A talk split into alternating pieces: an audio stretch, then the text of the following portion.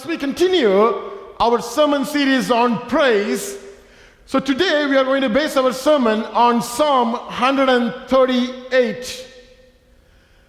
You know, if you would have paid attention, little attention to Psalm 138 as we were reading, Psalm 138 is an unusual psalm of David where he praises God for the ordinary, expecting the extraordinary. Can you say that with me? Ordinary and extraordinary. You know, David started praising God for the ordinary in order to get into the extraordinary. You know, this is the whole theme of my sermon, in fact, this morning. When we praise God for the ordinary, the extraordinary will happen. Amen. When we praise God for the ordinary, the extraordinary will happen. When you praise God for the usual, the unusual will happen. Amen. Can I hear an hallelujah?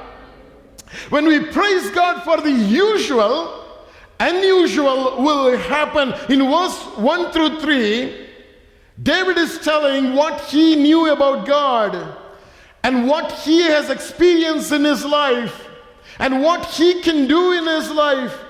But rest of the psalm, verses 4 through 8, it's all about unusual things. It's all about extraordinary things. David is telling verses 1 to 3, this is what I know. I'm praising you, Lord, because I know this. And from verses 4 through 8, he says, I do not know all of this. I don't know how you're going to do this, but I trust in you. I believe in you that you are going to do it for me. Amen. Can I hear an amen this morning? Hallelujah. David is telling, Lord, this is what I know. But there are so many things that I do not know. They are not usual, they are totally unusual. They are not just ordinary, they are extraordinary. But I'm giving you praise because you are going to do those extraordinary things. How many of you believe this morning that when you start praising for the natural, the supernatural things will happen? Amen. When we praise God, God changes everything. You know, I believe this morning this is a true representation of a child of God. We know only certain things, but the rest we don't know, only God knows. We try to do what we know, but the rest God does. There are areas we cannot go, but God is the one who functions there. You may be praying, but you don't know, you don't know how it's going to happen. But God is going to do it. If we are faithful in what we can do, God is going to be faithful in what He can do. Amen. You know, this morning God is calling us to praise Him as He started this psalm saying that, let us praise God. You know, when we praise God, God changes everything. God changes the ordinary to extraordinary, and He changes the usual to unusual. This morning, I would like to title my sermon as Usual and Unusual Praise.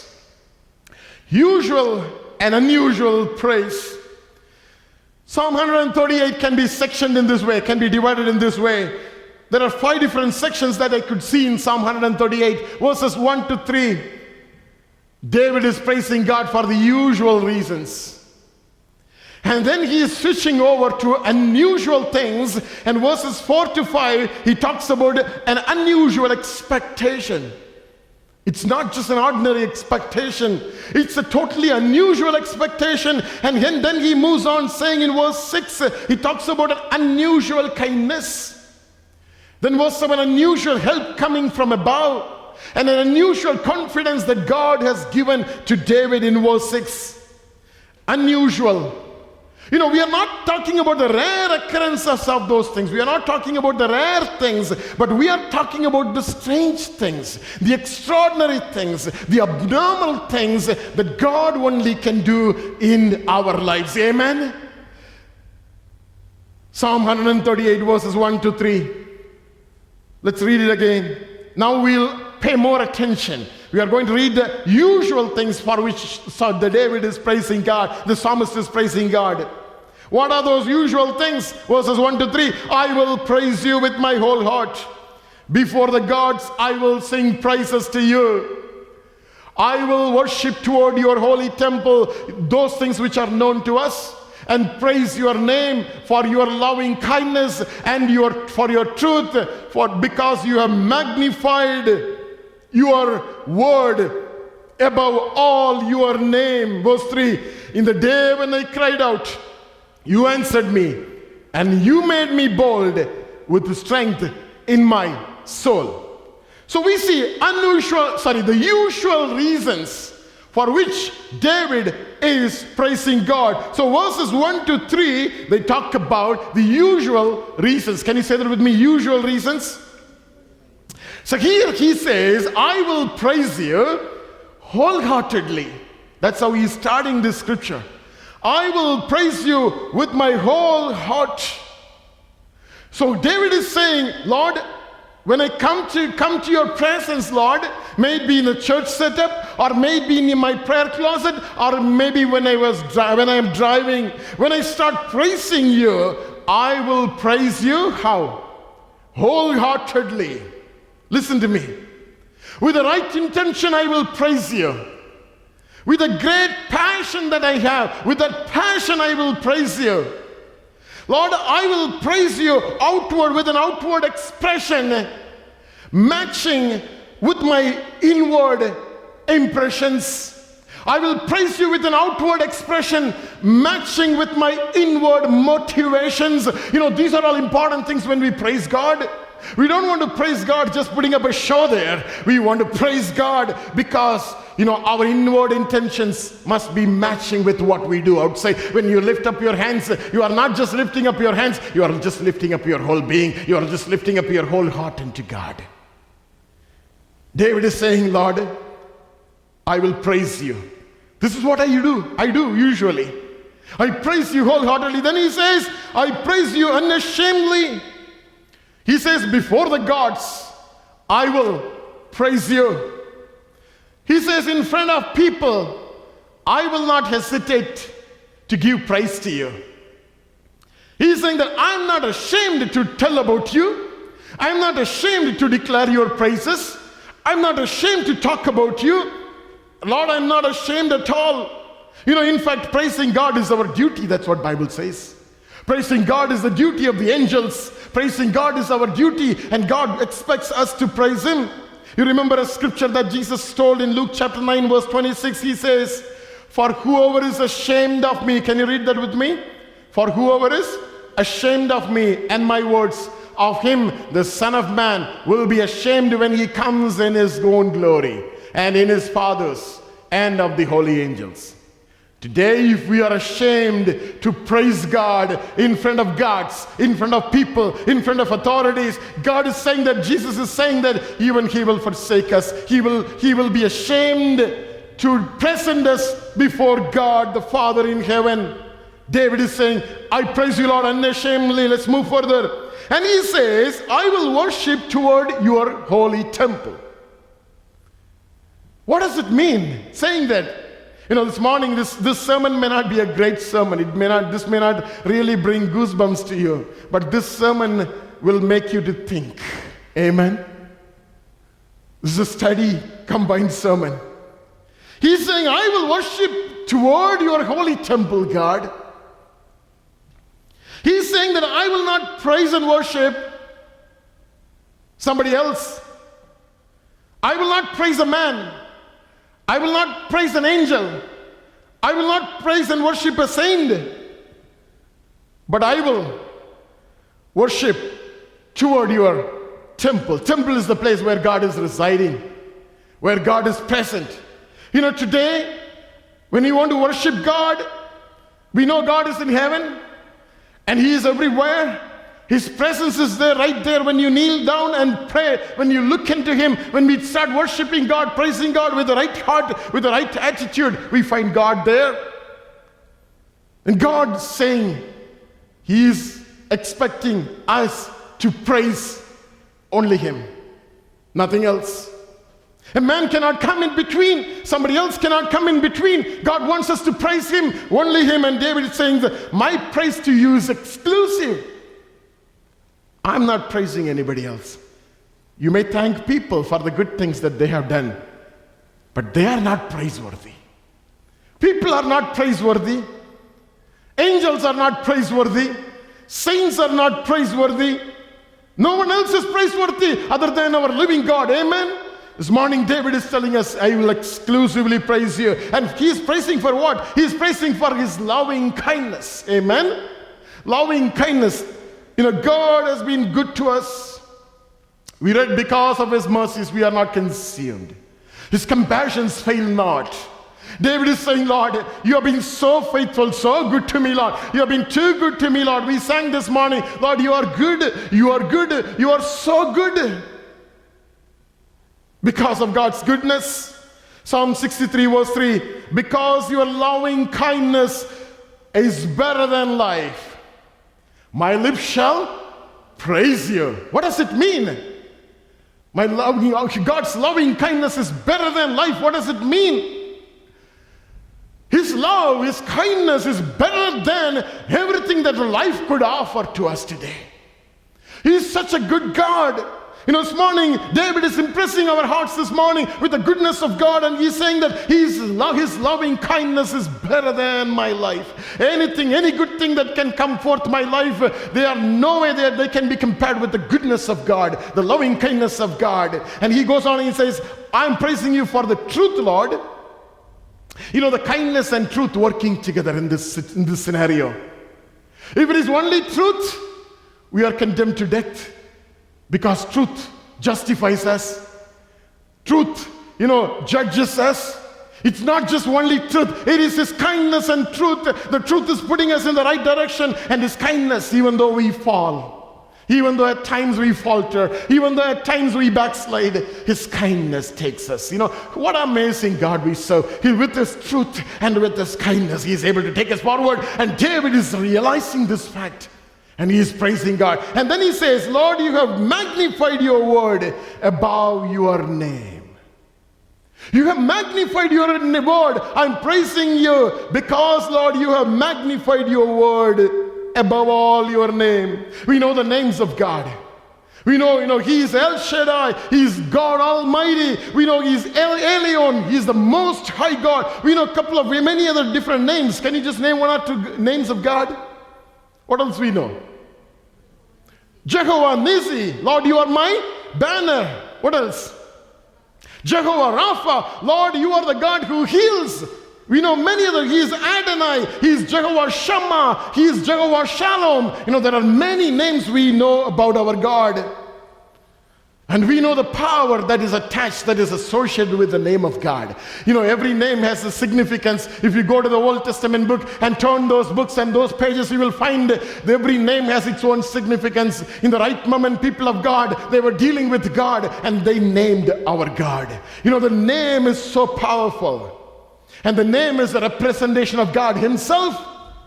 And here David says, His word. What is that word? The word that was spoken. The word that create, created everything. The word that brought things into existence. The word that came down as a flesh. The word that, that once was once it was with the Father, but it came down in flesh.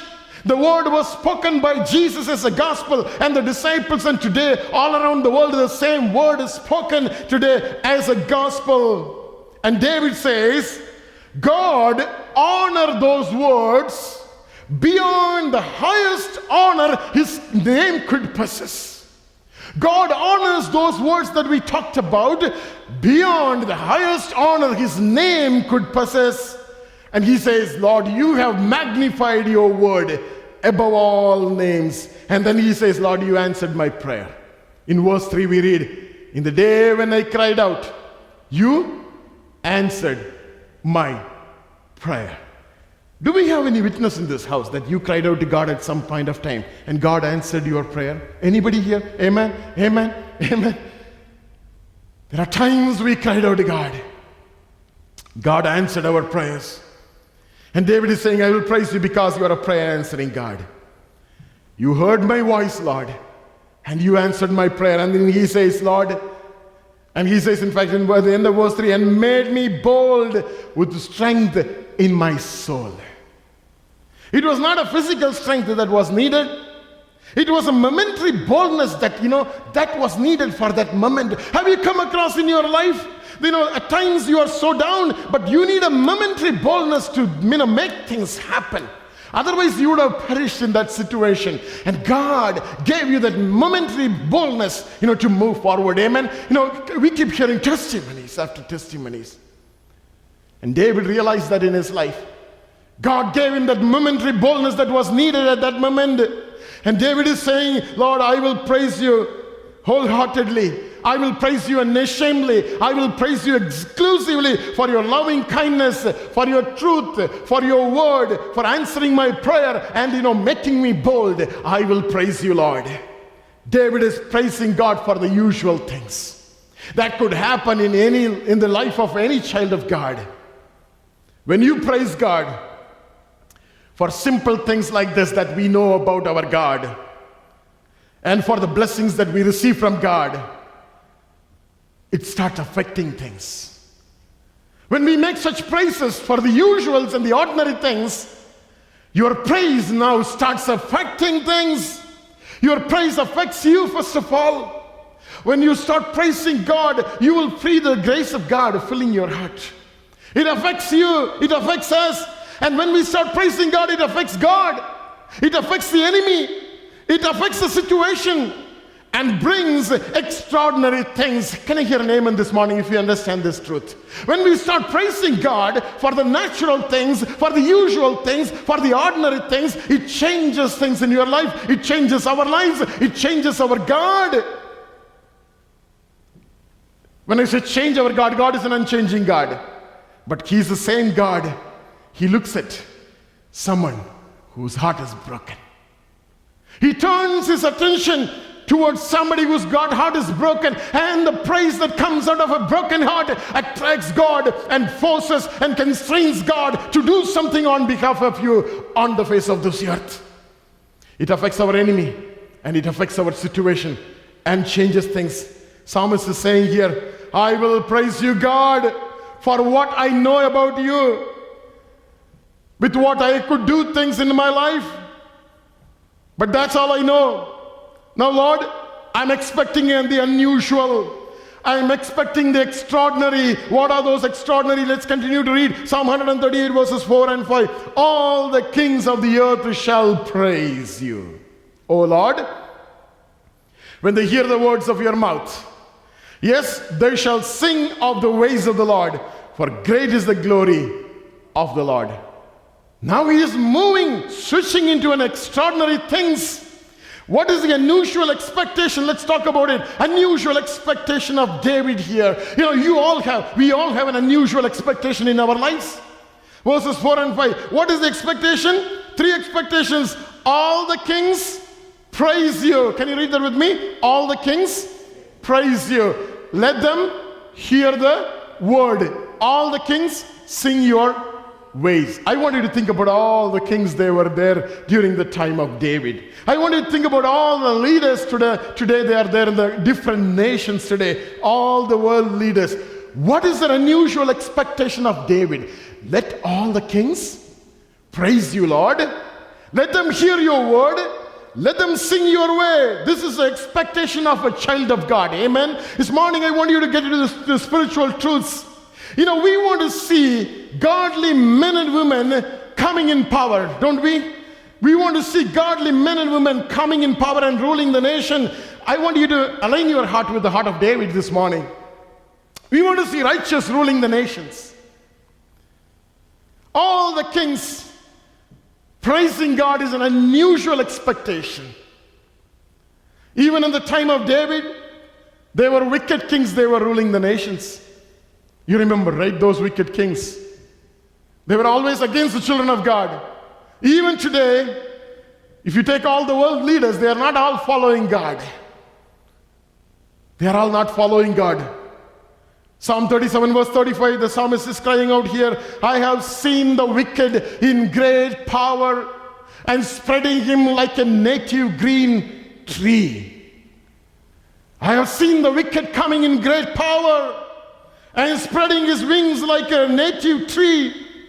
The unusual expectation of the church, the unusual expectation of a child of God should be let the leaders praise you, Lord.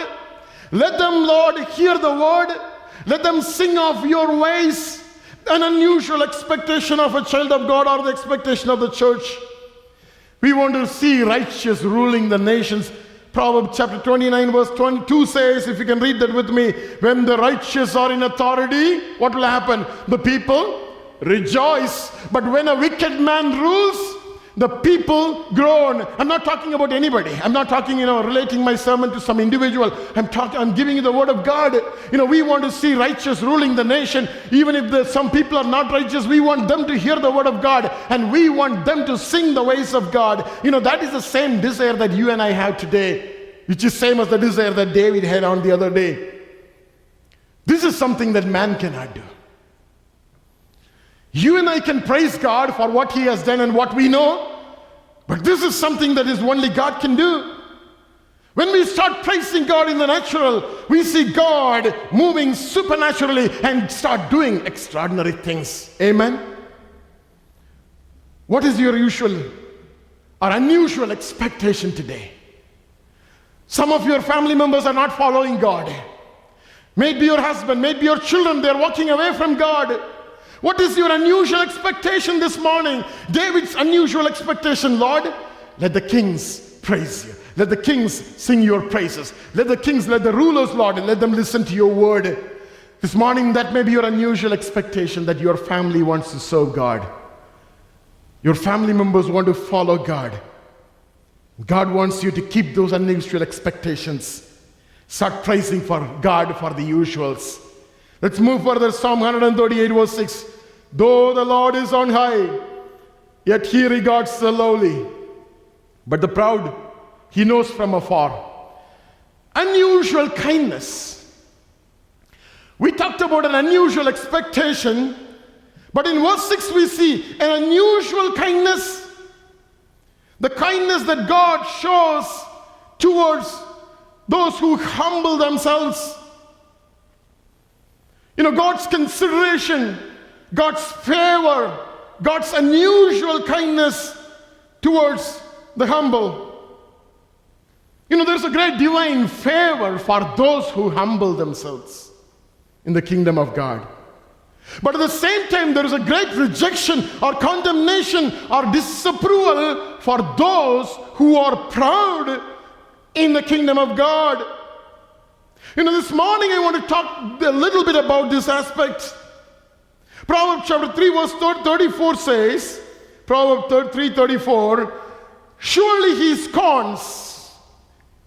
Who scorns? Who mocks? God mocks at the mockers, or God mocks at those who are proud. But he gives grace to the humble. Amen. He gives grace, an unusual kindness of God we see coming upon those who humble themselves. Remember the parable that Jesus spoke about, a very beautiful parable of two men coming, two individuals coming into the temple of God to pray. To pray. Let's read those scriptures. Luke chapter 18. Beautiful scriptures. Luke chapter 18, verses 10 to 14. Shall we read that together? Two men went up to the temple to, for what? To pray. One was a Pharisee and the other one was a tax collector. So we know the story very well. And what the Pharisee did, the Pharisee stood and prayed, thus within himself, with himself, God, and what did he pray? God, I thank you that I'm not like one, like the other man. Sorry, I'm not like, yeah, the other man, right? Who is the other man?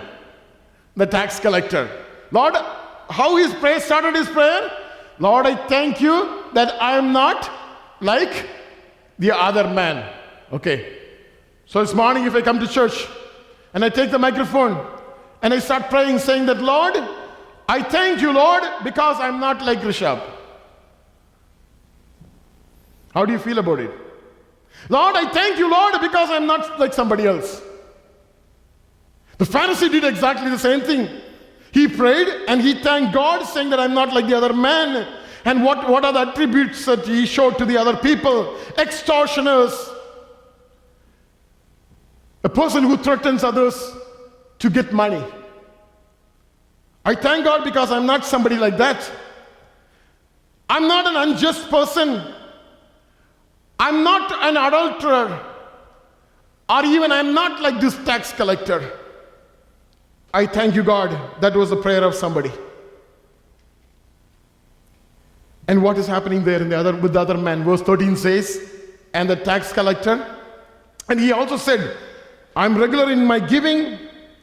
I'm giving my tithes regularly. It's a good thing to give tithe.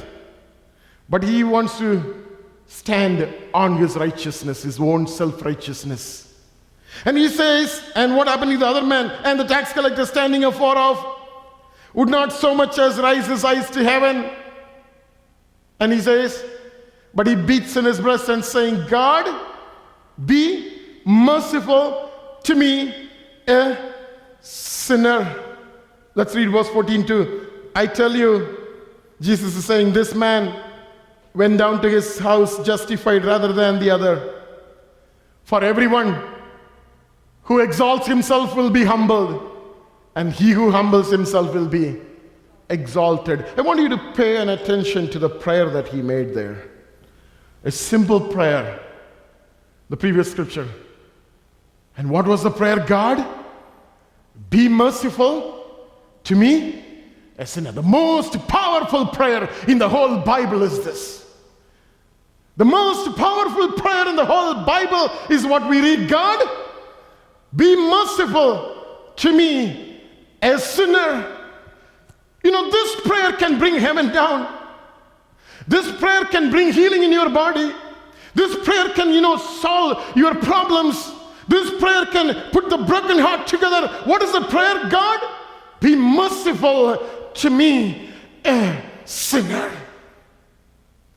When you praise God, when we humble ourselves, we see the unusual kindness of God coming upon our lives. God cannot show this unusual kindness to somebody who is puffed up with pride. You know, pride is a sin. As I said, I just want to talk a little bit about pride here. Pride is a sin that keeps people away from hearing the truth. We see so much of pride today even among us.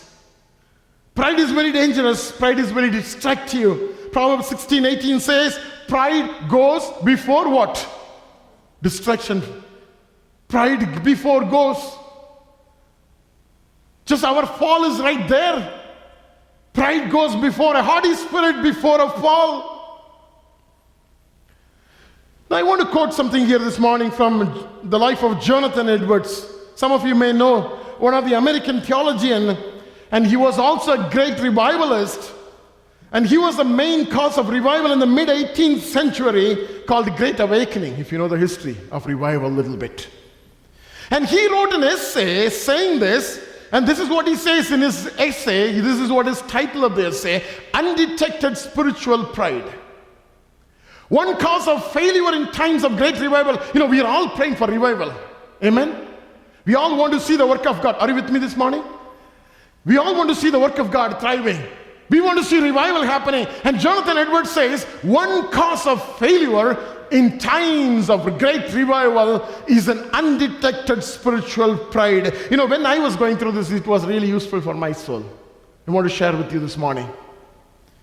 And he says, he lists down seven symptoms of spiritual pride. Number one, he says, Symptoms of spiritual pride, fault finding.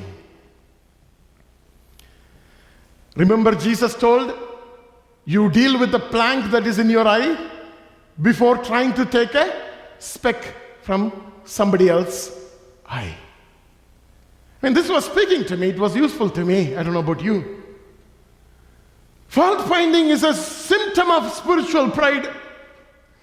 Before we try to find something else in somebody else's life, God wants us to look at us, our own life. Symptom. It may not be a pride by itself, but it may be a symptom that can lead us into sin. Number two, he says a harsh spirit.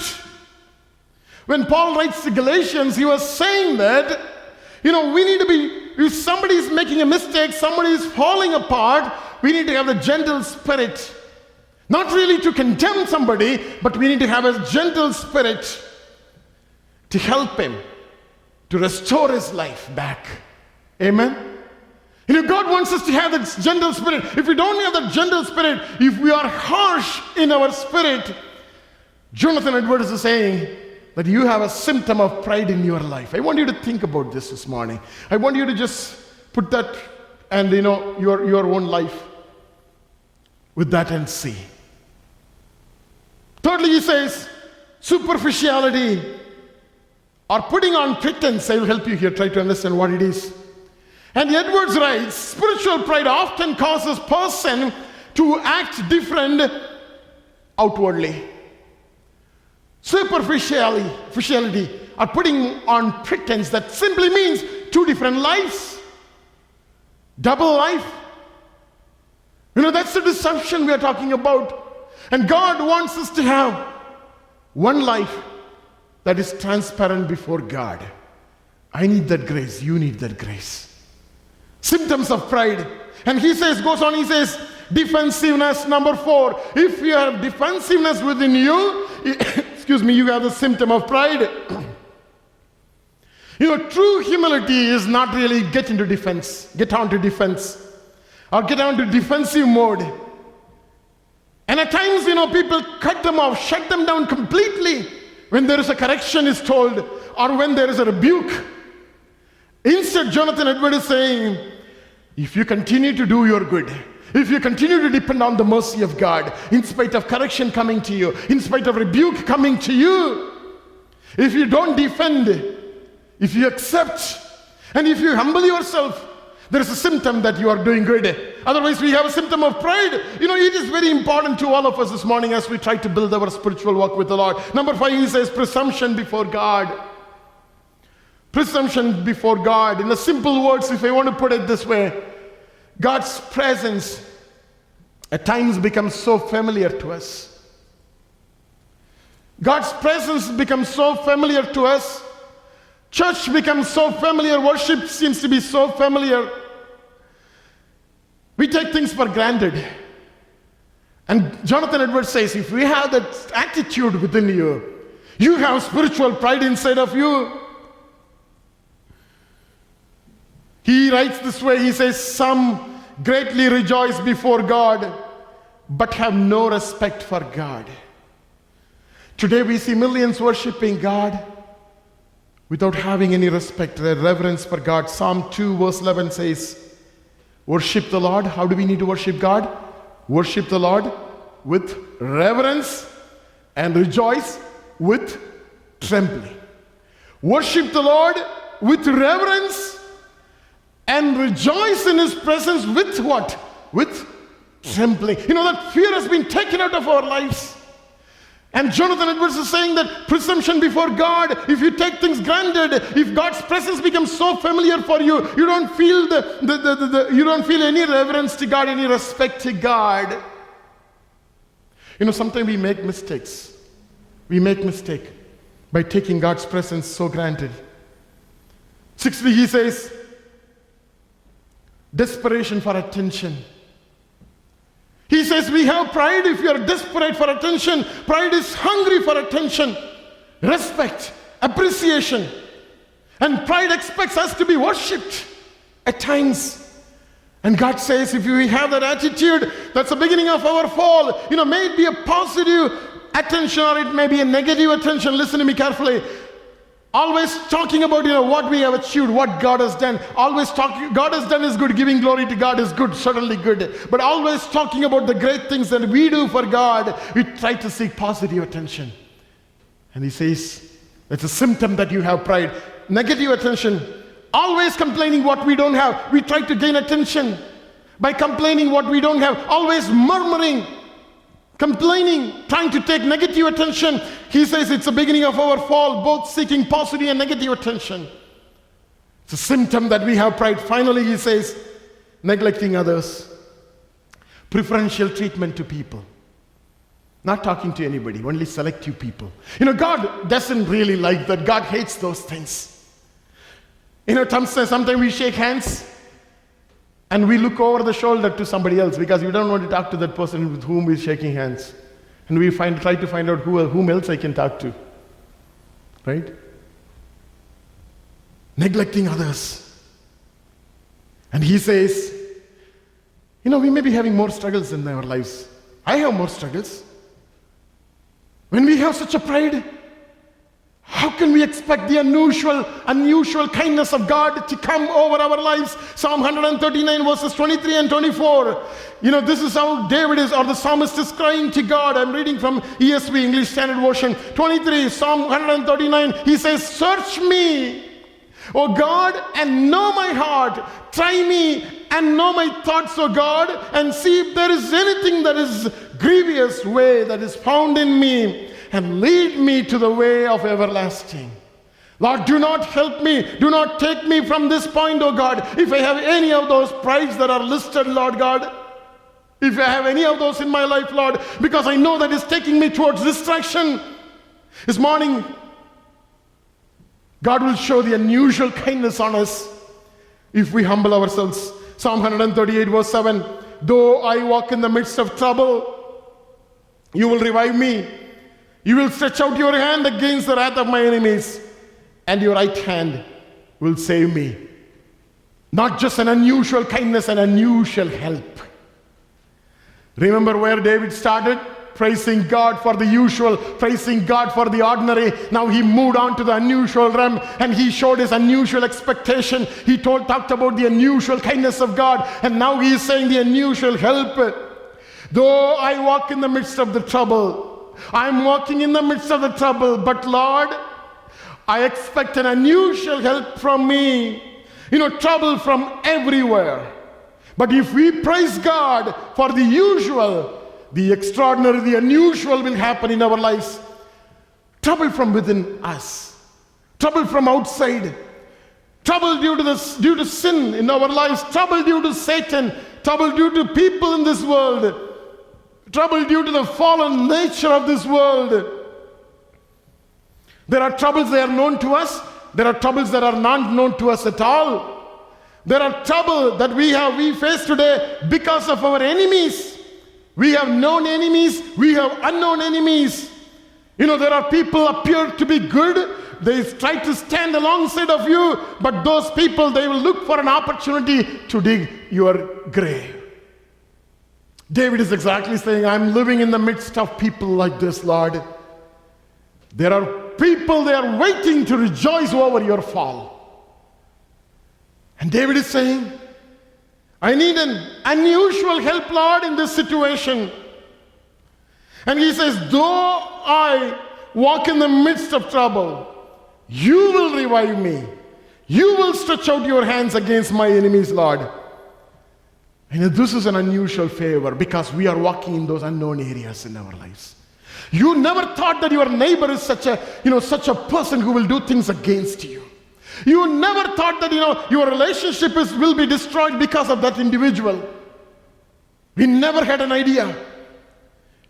But God is saying, David is crying to God, Lord, I need an unusual help, Lord, in this situation because I do not know Psalm 23, I like these verses. Psalm 23, verses 4 and 5. If you can read that with me, can you read together? Yea, though I walk through the valley of the shadow of death, I will fear no evil, unusual help, for you are with me. Your rod and your staff, they comfort me. Verse 5. You prepare, a, can you just out loud read this verses, this verse? You prepare a table before me in the presence of my enemies. You anoint my head with oil, my cup runs over. An unusual help, an unusual help that you need and I need. We talked about the unusual expectation, unusual kindness, unusual help. Finally, Psalm 138, verse 8 The Lord will perfect that which concerns me.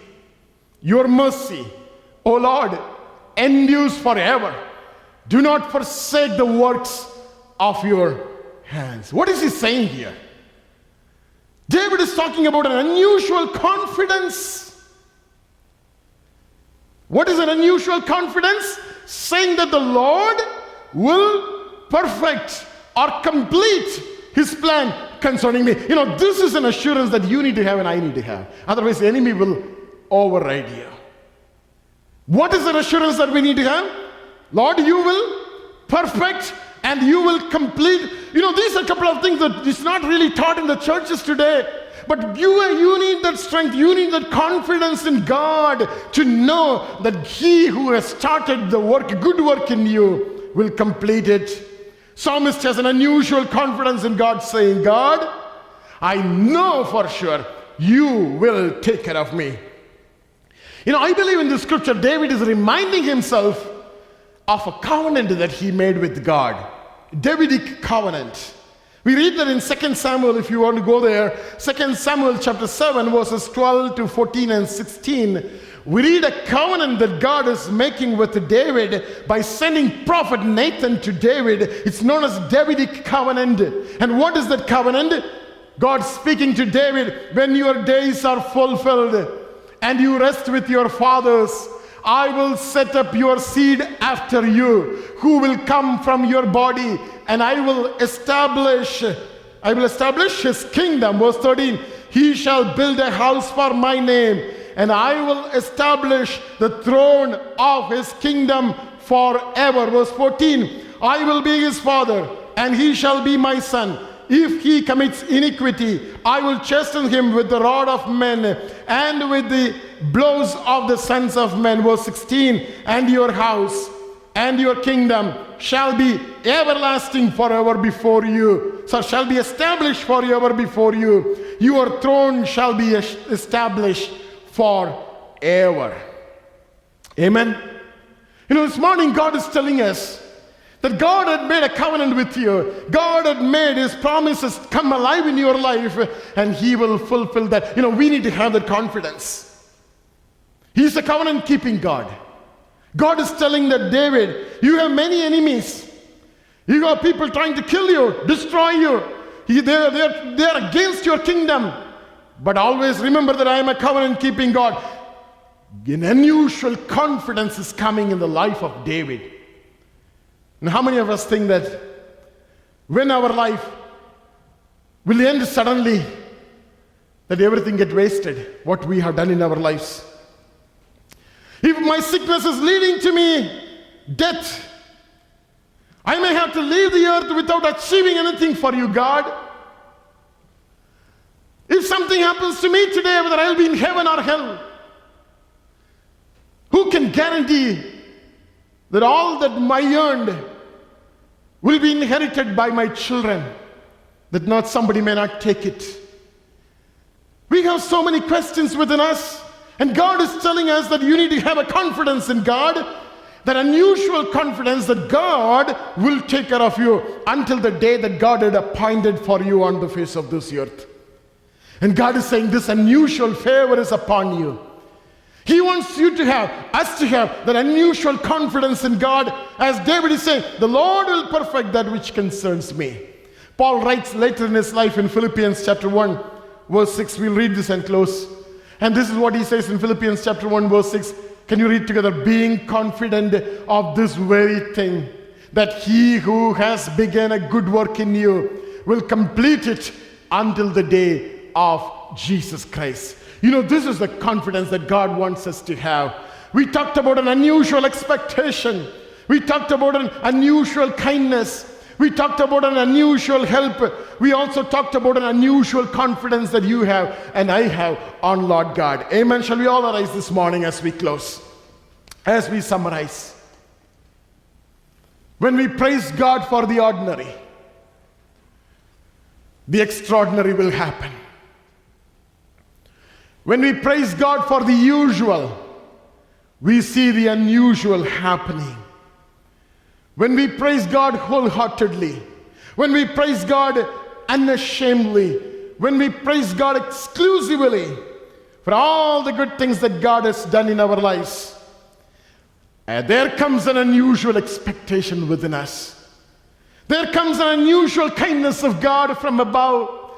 There comes an unusual help from above there comes an unusual confidence in within you that you will see your children and children's children. You know, this is a promise of God. This morning, God wants us to get strengthened in Him. Hallelujah. Shall we just close our eyes this morning as we pray to Him? Thank you, Lord.